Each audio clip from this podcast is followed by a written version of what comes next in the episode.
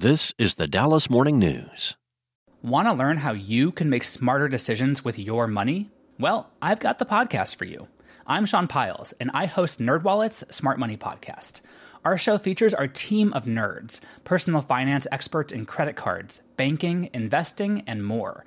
And they'll help you make the most of your money while cutting through the clutter and misinformation in today's world of personal finance. You'll get clarity on strategies to help you build your wealth, invest wisely, shop for financial products, and plan for major life events. Listen to NerdWallet's Smart Money Podcast wherever you get your podcasts. This is the Dallas Morning News. It's Wednesday, July 19th. An excessive heat warning is in effect for Dallas until 8 p.m. tonight. Expect a mix of sun and clouds with a high of 106 and a low near 80. Here are today's headlines. Texas's installation of a razor wire fence, which has led to an increase in migrant injuries, and a floating border barrier along the Rio Grande violates international law, Mexican officials and experts said. Governor Greg Abbott has also openly touted that Texas is ignoring federal permitting requirements when placing any structure along waterways. U.S. State Department officials said Texas repeatedly ignored requests for proper inspection of wiring and buoys to ensure they do not violate any international treaties. We aren't asking for permission, Abbott tweeted in March, referring to the state's erecting 60 miles of concertina wire. In other news, Texas Attorney General Ken Paxton's impeachment loomed large over political fundraising this week with the embattled Republicans' allies funneling millions into campaign coffers ahead of a trial to determine whether he's removed from office. Impeachment hasn't slowed him down, his campaign said, boasting a personal best fundraising haul for the period immediately following a legislative session. In a statement released Monday, he struck a defiant tone by promising to continue his fight against Texas liberals and big government politicians. The Texas House voted to impeach Paxton based on allegations he abused his power to help a campaign donor, obstructed justice, and is generally unfit for office.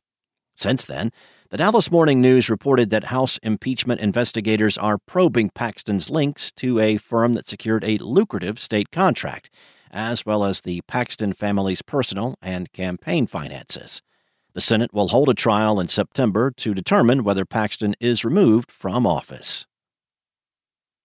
Up next, the gunman in the mass shooting at Allen Premium Outlets was shot by a police officer a total of three times and tested negative for drugs and alcohol on the day of the massacre, according to an autopsy report obtained Tuesday by the Dallas Morning News.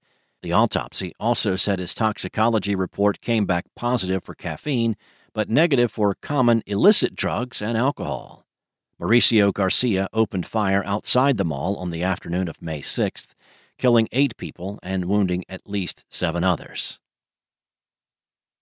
And the American Airlines Flight Attendants Union Board has unanimously approved a strike authorization vote after more than four years without a raise.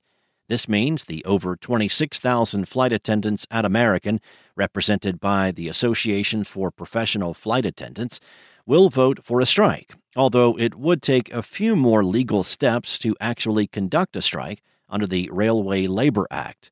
Flight attendants will vote from July 28th to August 29th, with results announced on August 30th when the union plans to picket at bases across the country.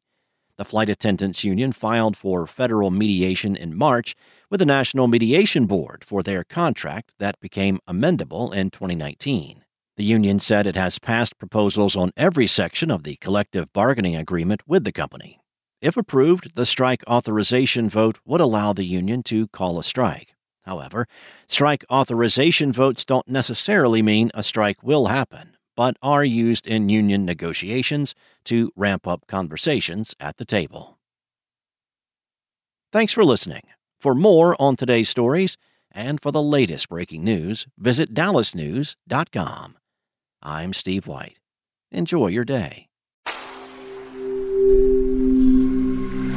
Spoken Layer. Want to learn how you can make smarter decisions with your money? Well, I've got the podcast for you. I'm Sean Pyles, and I host NerdWallet's Smart Money Podcast. Our show features our team of nerds, personal finance experts in credit cards, banking, investing, and more. And they'll help you make the most of your money while cutting through the clutter and misinformation in today's world of personal finance. You'll get clarity on strategies to help you build your wealth, invest wisely, shop for financial products, and plan for major life events. Listen to NerdWallet's Smart Money Podcast wherever you get your podcasts.